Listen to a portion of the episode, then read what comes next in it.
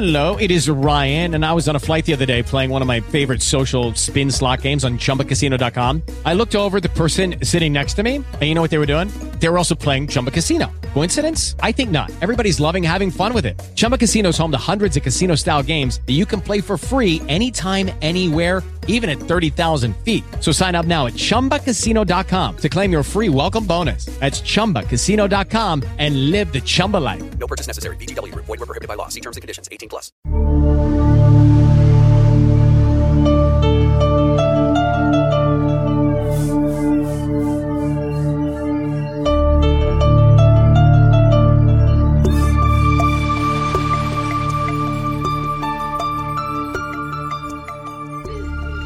Welcome to Mysteries Abound, a collection of stories about the unusual, the strange, the perplexing, and the downright odd. In our world today, mysteries abound.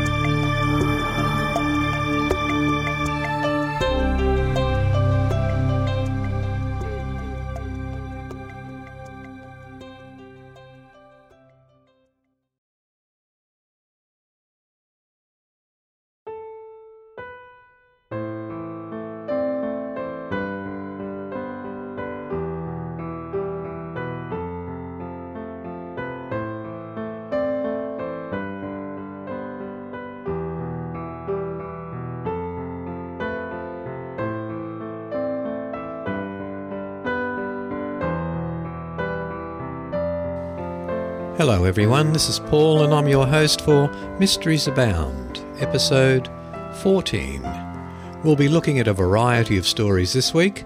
The first one is from the Sun newspaper in the U K and it's about some interesting flying saucer footage filmed in Turkey.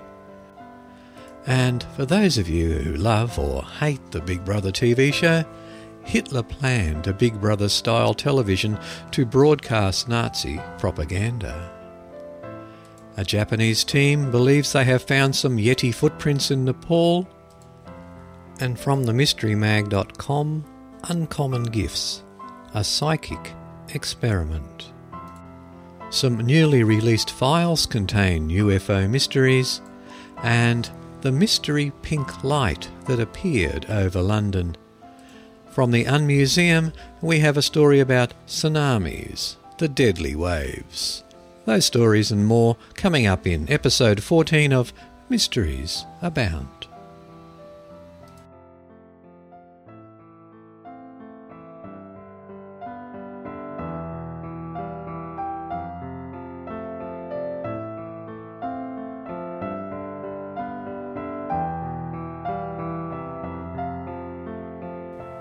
Our first story today is a recent article from the sun dot co dot U K website, Flying Saucer Filmed in Turkey, and it's by Sebastian Lander. This astonishing video footage is claimed to be the most important images of a U F O ever filmed and is said to even depict aliens. The shots were captured by night guard Yalkan Yelman in a compound in Turkey earlier this year. The forty-two-year-old and a number of residents claim the U F Os were spotted over a four-month period between May and September near the compound in Istanbul. He said, "I don't know what these things are. We filmed them several times and they are totally unknown to us. I was very excited when I saw them and I want the world to know that U F Os do exist." Almost two and a half hours of footage were filmed, featuring a variety of objects ranging from incredible flying saucer-type craft to clustering orb-like lights hovering in the night sky. The clips were handed to the Sirius U F O Space Science Research Center in Turkey, who interviewed witnesses and painstakingly combed through the footage frame by frame. International U F O researcher Hatkan Akadon said, "In this amazing video footage, physical forms of U F Os and their metallic structures are clearly noticeable. What is more important is that in the close-up of some footages of the objects, entities in them can be distinctly made out. He continues, "We have spoken with all of the witnesses and had detailed analysis conducted on all two and a half hours of footage. After conducting all of the analysis, we came to the conclusion that this video footage is one hundred percent genuine. The objects filmed are structured objects and are not the result of misidentification or natural phenomena, aircraft or astronomical objects. They are not the results either of any kind of computer animation. Now is a time for world governments to acknowledge the reality of U F Os." He added, "The images captured on film are expected to have a tremendous impact throughout the world, and they are the most important U F O images ever caught on camera. The footage will be revealed at the U F O Data Magazine annual conference in Pontfract, West Yorks, on October the twenty-fifth. And it has earned the seal of approval from British experts. U F O Data Magazine editor Russell Calligan said, "This video footage from Turkey, if authentic, represents a serious challenge to science. I can honestly say that this footage is truly unique." And if you head out to the show notes at w w w dot origins, that's O R I G I N Z, dot info, and go to the menu at the top and click on Mysteries, you'll find the link to today's episode, and in there is a link to this website, and in there is a link to some video footage that relates to this article. It looks fairly clear, but whether it's authentic or not, it's hard to tell. And in the same vein as the previous story is this article from space dot new scientist dot com. Newly released files contain U F O mysteries. Two U S fighter planes were scrambled and ordered to shoot down a U F O over the English countryside during the Cold War, according to secret files made public on Monday. One pilot said he was seconds away from firing twenty-four rockets at the object, which moved erratically and gave a radar reading like a flying aircraft carrier. It spent periods motionless in the sky before reaching estimated speeds of more than twelve thousand kilometres per hour, said pilot Milton Torres, who is now seventy-seven and living in Miami, Florida. After the alert, an unnamed man told Torres he must never talk about the incident, and he duly kept silent for more than thirty years. His story was among dozens of U F O sightings in Defence Ministry files released at the National Archives in London. The files blame other U F O sightings on weather balloons, clouds or normal aircraft. U F O expert David Clark said the sighting may have been part of a secret U S project to create phantom aircraft on radar screens to test Soviet air defences. Perhaps what this pilot had seen was some kind of experiment in electronic warfare, he said. Something very unusual happened. In a written account, Torres described how he scrambled his F eighty-six D Sabre jet in calm weather from the Royal Air Force Base at Manston, Kent, in May nineteen fifty-seven. "I was only a lieutenant and very much aware of the gravity of the situation," he said. The order came to fire a salvo of rockets at the U F O. The authentication was valid and I selected twenty-four rockets. "I had a lock-on that had the proportions of a flying aircraft carrier," he added.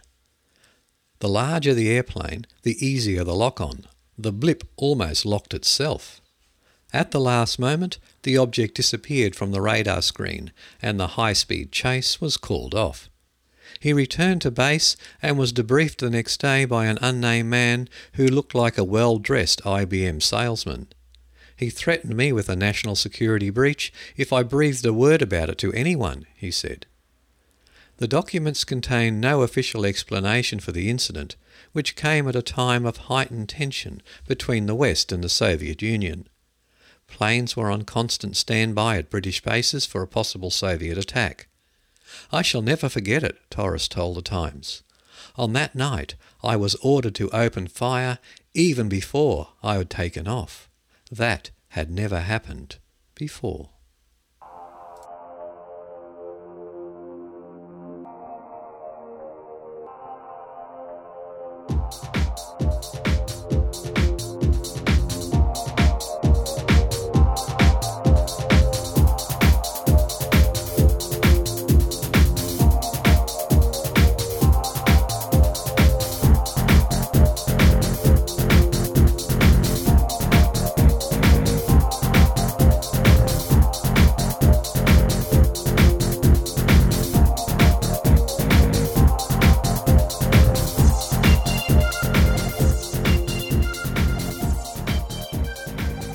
Much of the music for today's podcast comes from the PodSafe Music Network, and they can be found at music dot pod show dot com. Now, if you do like this podcast, don't forget that I do a couple of other ones. I do one called Bizarre Bizarre, and the other is called Origins, O R I G I N Z, and both can be found on iTunes or Podcast Alley or places like that.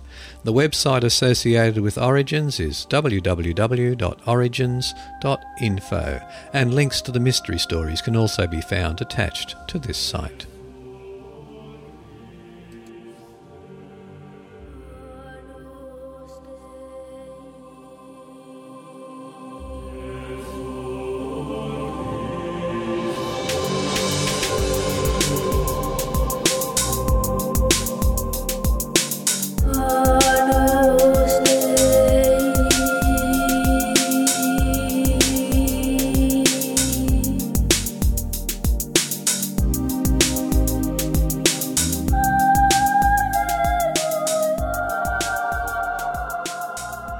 And the following story comes from the w w w dot daily mail dot co dot u k website.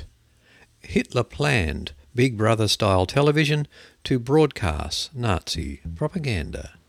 And it's a story by Will Stewart.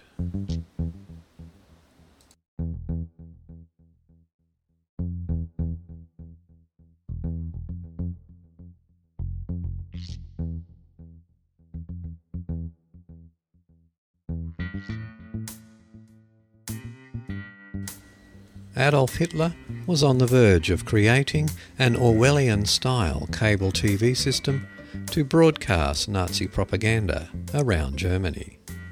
Screens would have been set up in public places, including in laundries, so housewives could tune in, according to a documentary based on papers and tapes found in his bunker. When the Allies overran Germany, engineers were on the point of a technological breakthrough to allow T V pictures to be transmitted to screens and sound to radio receivers. They had also recorded programs on news, sport and education. Prototype programs included Family Chronicles, An Evening with Hans and Gellie, an early reality T V show depicting the wholesome Aryan life of a young German couple for the rest of the population to model themselves on. Another plan was to show footage of executions of traitors to the Nazis. The plans first came to light in nineteen forty-five when boxes with tapes were found in the ruins of Berlin by Soviet soldiers, the Russian documentary says. According to the program, the engineer Walter Bruck was asked to make people's television a reality. He tabled a document to Hitler called Plan to Supply People's Transmitter to German Homes, and the laying of a broadband cable between Berlin and Nuremberg was begun, it claimed. A former S S officer, Kurt Schulmeister, told the program how a relative of Hitler's mistress Eva Braun was filmed being shot after being caught trying to flee Berlin as the Soviet army advanced. Schulmeister said Hitler's deputy Heinrich Himmler authorised the filming and hinted it was being filmed for Hitler to watch. He said Himmler wanted somebody else in a different place to see what was going on.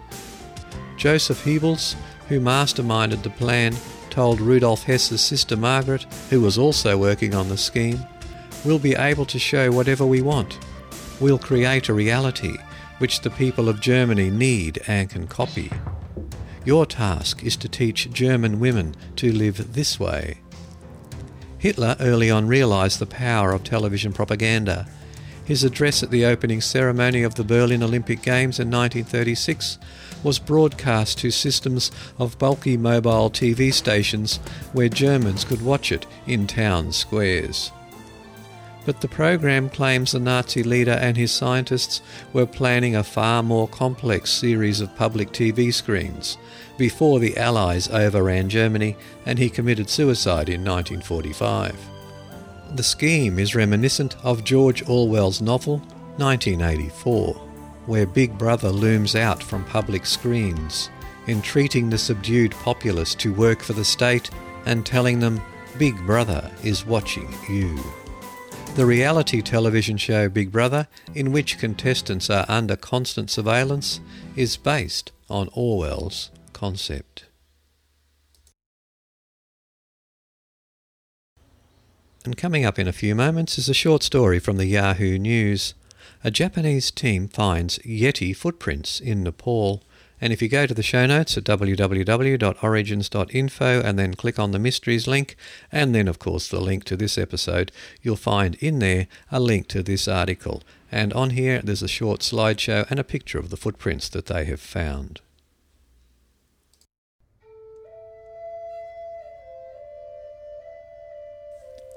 Kathmandu. A team of Japanese adventurers say they have discovered footprints they believe were made by the legendary Yeti, said to roam the Himalayan regions of Nepal and Tibet. The footprints were about twenty centimetres or eight inches long and looked like a human's. Yoshiteru Takahashi, the leader of the Yeti Project Japan, told the Associated Press in Kathmandu on Monday. Takahashi was speaking after he returned with his seven-member team from their third attempt to track down the half-man, half-ape, tales of which have gripped the imaginations of Western adventurers and mountaineers for decades. Despite spending forty-two days on Dhaulagiri four, a seven thousand six hundred sixty-one metre peak, where they said they have seen traces of yetis in the past, the team failed in their prime objective of capturing one on film. But Takahashi said the footprints were proof enough. Myself and other team members have been coming to the Himalayas for years, and we can recognise bear, deer, wolf and snow leopard prints, and it was not one of those, he said. We remain convinced it is real. The footprints and the stories the locals tell make us sure that this is not imaginary, he said. The team had set out nine motion-sensitive cameras in an area where Takahashi saw what he thought was a Yeti during a previous expedition in two thousand three. It was about two hundred metres away in silhouette. It was walking on two legs like a human and looked about one hundred fifty centimetres tall, said Takahashi. Despite their lack of success this time, the team plans to continue the quest. We will come back as soon as we can, and we will keep coming back until we get the Yeti on film, said Takahashi.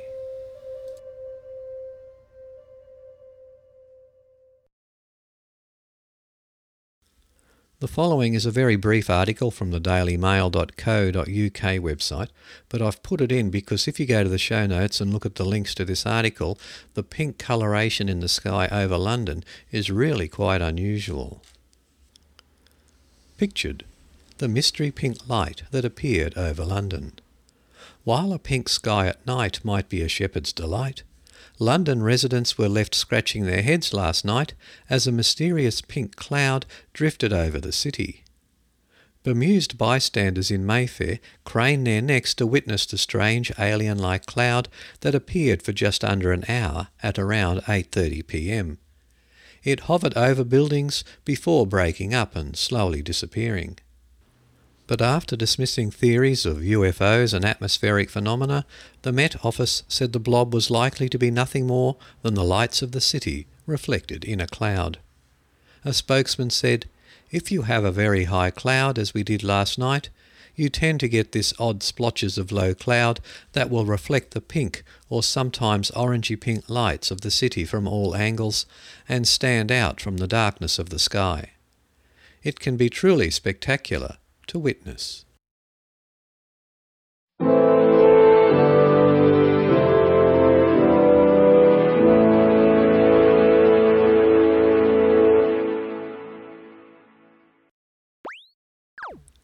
And just a bit of feedback about the podcast. I found this on the TalkShoe website just in the middle of recording episode thirteen, so I didn't get a chance to include it. And it's from Michael from Denver, Colorado. "I just stumbled across your show last week and absolutely love it. I downloaded all the episodes onto my computer at work and subscribed to your show on iTunes. You have a great voice and the stories are awesome. I also love the music playing in the background. Keep up the great work. I can't wait for episode thirteen. Well, thanks, Michael, for a great review. It is much appreciated. And remember everyone, if you wish to provide feedback for the show, please do it via email, that's paulrex at paulrex dot com, or better still through iTunes or Podcast Alley or somewhere like that. iTunes and those high-profile places are really great places to put feedback because it does raise their profile, and more people then find the podcast and download it, which is really heartening for people who produce podcasts. So remember, if you do get a chance, please give us some feedback. It does make things a lot better for us.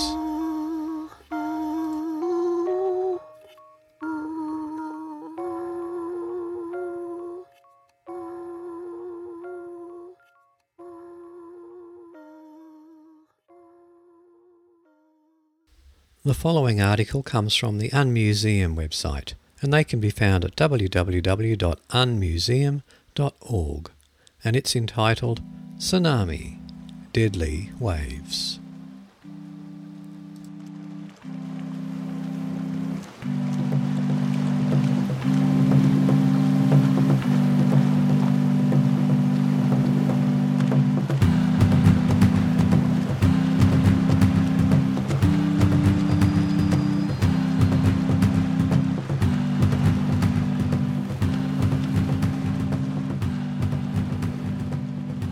On December the twenty-sixth, two thousand four, a wall of water as high as thirty feet crashed into shorelines along the Indian Ocean from Africa to Australia, washing away whole coastal towns and villages. With a death toll of more than two hundred thousand, it is perhaps the largest natural disaster in the history of man. What caused these huge waves, and where will they strike next? It was early in the morning, almost two eighteen a m, on April the first, nineteen forty-six, at the Scotch Cap Lighthouse on Unimak Island, Alaska. The five men that were on duty inside the five-storey building that stood on a bluff some forty feet above the sea were nervous. An earthquake had occurred less than an hour ago, shaking the station violently for thirty seconds. twenty-seven minutes later, a short, hard aftershock occurred. The officer on watch at the lighthouse that night, Leonard Pickering, was trying to get news about the quake from Dutch Harbour Navy radio. Perhaps as he did so, he looked out the window and pondered why the ocean was so amazingly low, so low that the seabed was exposed. Perhaps he didn't. We will never know for sure. What we do know is that a few minutes later, the sea returned in a violent rush. Waves climbed up the forty-foot bluff and engulfed the lighthouse. The water was so high that it would have topped the tip of the lighthouse if it had still been there. As it was, the building probably collapsed when the wave front hit it, killing all five men inside. When rescuers from a nearby Coast Guard station reached the site early the next morning, they found the area covered with debris. Only the foundation of the structure still stood to attest that the lighthouse had ever existed. As for the crew, the rescuers that day found only an amputated human foot, a kneecap, and a bit of human intestines. The Scotch Cap Lighthouse and its keepers were the victims of a tsunami, a series of violent waves that can rush into coastal locations and sweep away cars, level buildings and kill people. Typically, a tsunami can reach a height of thirty feet above sea level, but in some extreme cases, as at the Scotch Light, they can reach heights of over one hundred feet. The most deadly tsunamis are the results of earthquakes. The sudden movement of the earth can raise or lower a vast portion of the ocean bottom by as much as ten feet in just a few minutes. When the sea bottom goes up, the column of water piled on top of it is also pushed up, creating a bulge in the surface of the ocean. As this mass of water spreads out, a series of waves are created that fan out from the earthquake area. These waves make up the tsunami. The word tsunami is Japanese for harbour wave. Sometimes the English term tidal wave is used, but it is misleading as a tsunami has little to do with the tides. They are also in most respects unlike normal waves. A typical ocean wave is caused by wind sweeping across the water. These waves may appear large when driven by a storm, but they only involve the top few feet of the ocean. Normal ocean waves have a short wavelength, or the distance from the wave crest to the next wave crest, that is usually less than one hundred feet. In contrast, tsunamis involve the entire water column from the seabed to the surface. Their wavelengths are also very long, maybe as much as one hundred miles. Because there is so much water moving in the tsunami, the energy involved is tremendous. Despite this, a tsunami is practically invisible in deep water. To a ship at sea, it may appear as a rapidly moving three-foot-high swell that is easily lost among the normal ocean waves.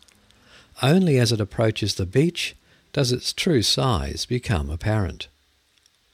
The waves in a tsunami move very rapidly through deep water, reaching speeds of five hundred miles per hour.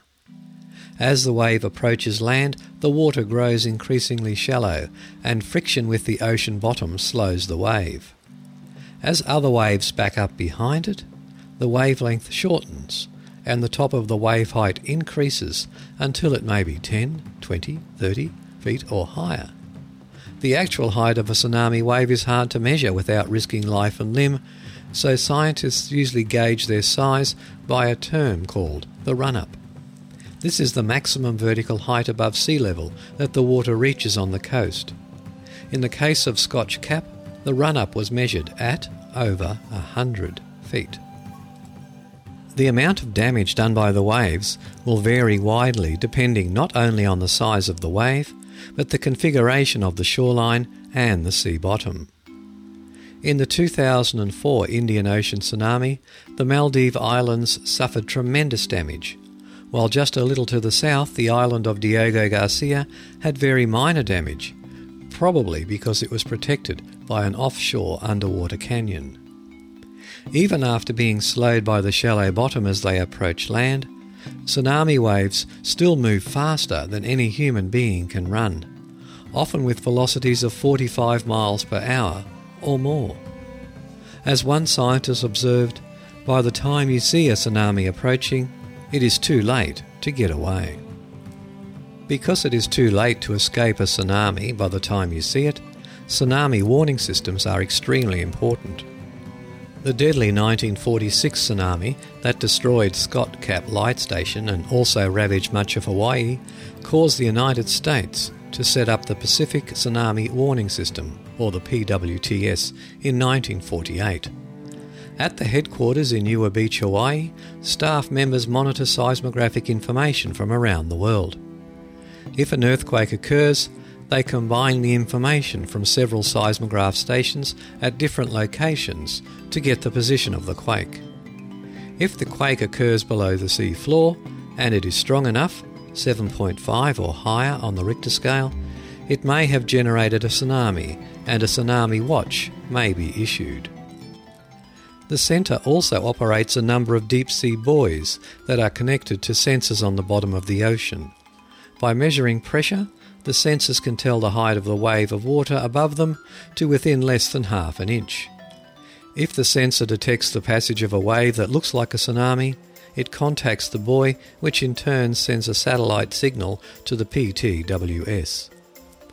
Confirmation of a tsunami is also made by getting reports from each coastal location along the wave's route as it arrives there. Once a tsunami is confirmed, a warning is issued to affected areas. Since the P T W S was set up, it has warned the public about several significant tsunami events and saved hundreds of lives. Unfortunately, because the Indian Ocean had not had a major tsunami event in many years, no warning system was in place in there in December two thousand four, and when the tsunami struck, the result was a huge loss of life.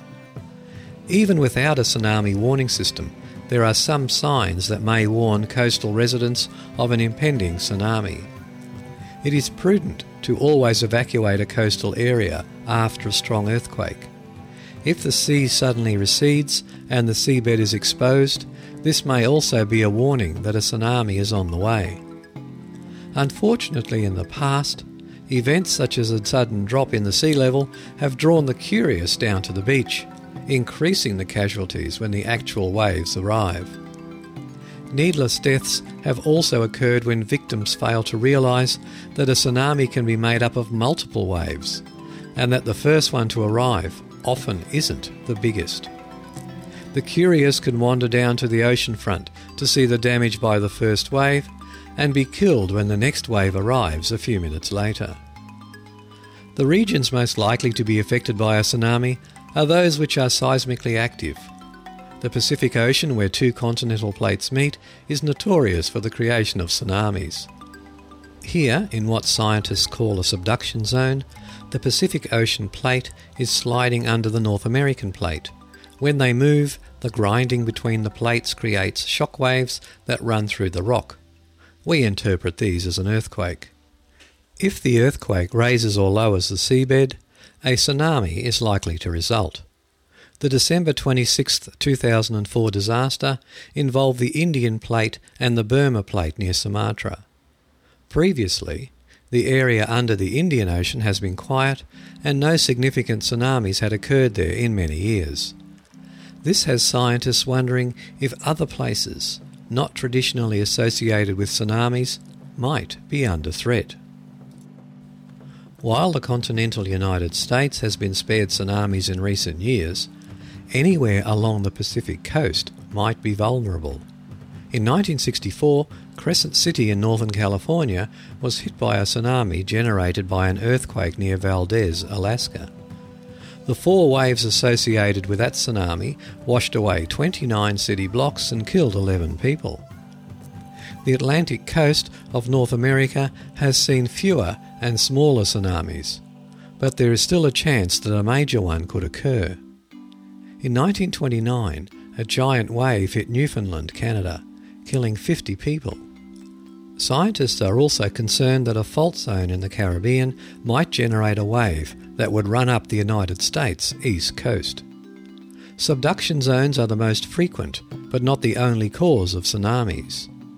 A submarine landslide, a large meteor hitting the ocean, or volcanic action can all cause tsunamis. Some scientists are concerned about a volcano on the Canary Islands in the Atlantic near Africa. An eruption there could cause a gigantic landslide, a rock about the size of Manhattan, that would end up in the ocean and most likely cause a large tsunami. Computer models show that such a wave could cross the Atlantic in nine hours and engulf the east coast, including New York City, with eighty-foot waves. Other scientists caution that such a scenario might happen far in the future or not at all. Even so, as the disaster along the Indian Ocean has shown us, mankind needs to take the steps necessary to prepare for these big waves. Failing to do so can have catastrophic results.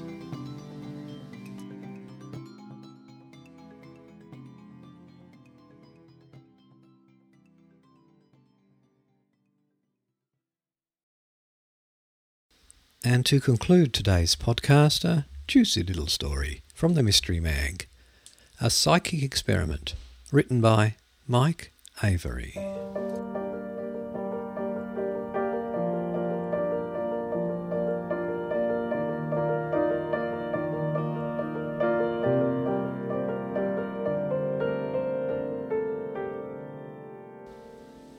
Sylvie and I had been having a quiet day, and preparations had already begun for the forthcoming spirit sitting that night. We both bathed and began the blackout process of the hall, and to make sure the room at the back of the house we were to use was absolutely secure.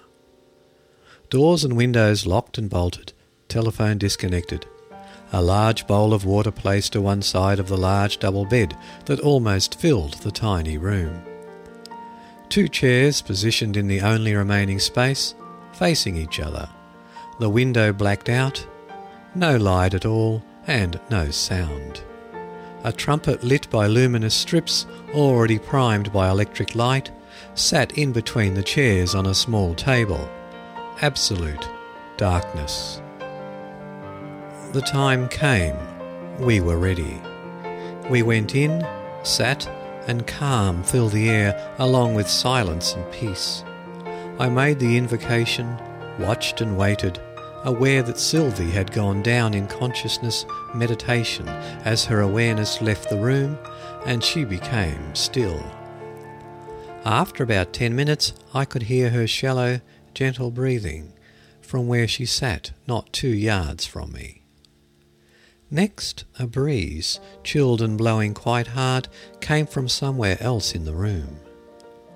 There was no open window or doorway, as they were sealed. Then hands, four or five in all, began playing with my hair from behind me, stroking my head and face and poking at my skin on my arms and ribs in places I just did not expect. There was a solid wall immediately behind me. This was actually very strong physical contact. Then silence and stillness again. Loud footsteps sounded across the floor, even where the bed was, and marched around and around the whole room, then came through to where Sylvie was sitting in her comatose state and walked right up to me.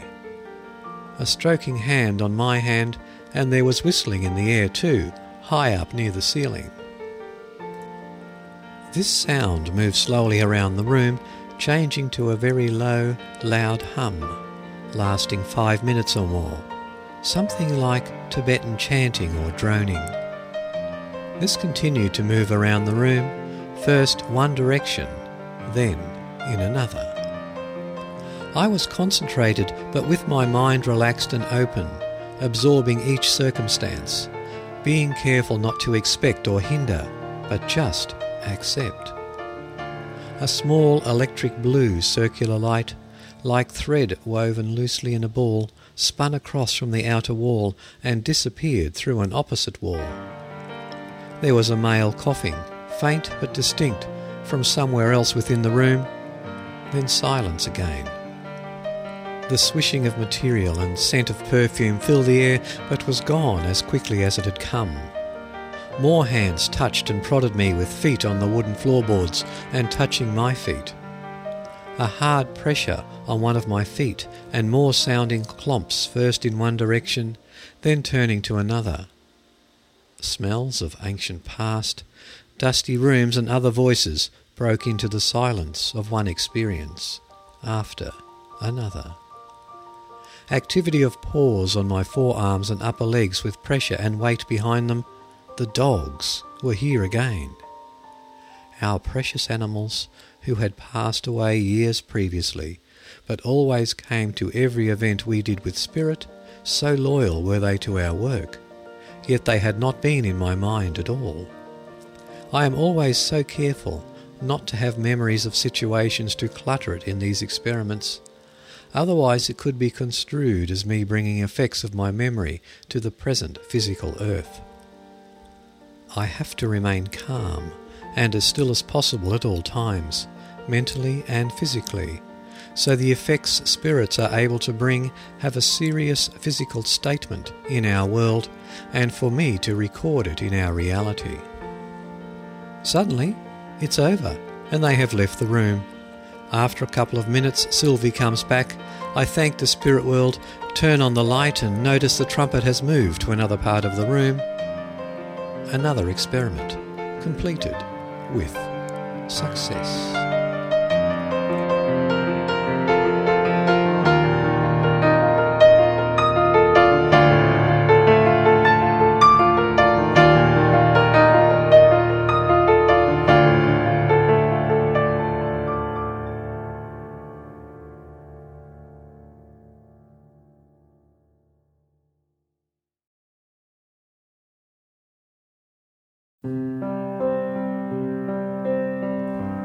Well, that concludes episode fourteen of Mysteries Abound. I hope you enjoyed today's podcast and are willing to come back and listen to episode fifteen. Bye for now.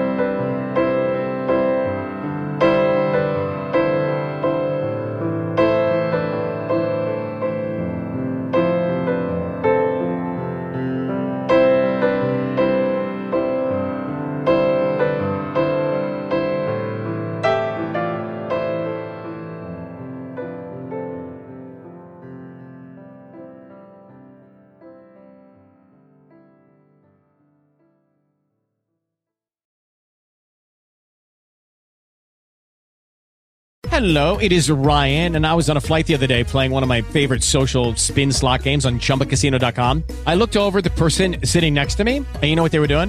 They were also playing Chumba Casino. Coincidence? I think not. Everybody's loving having fun with it. Chumba Casino is home to hundreds of casino-style games that you can play for free anytime, anywhere, even at thirty thousand feet. So sign up now at chumba casino dot com to claim your free welcome bonus. That's chumba casino dot com and live the Chumba life. No purchase necessary. V G W Group. Void where prohibited by law. See terms and conditions. eighteen plus.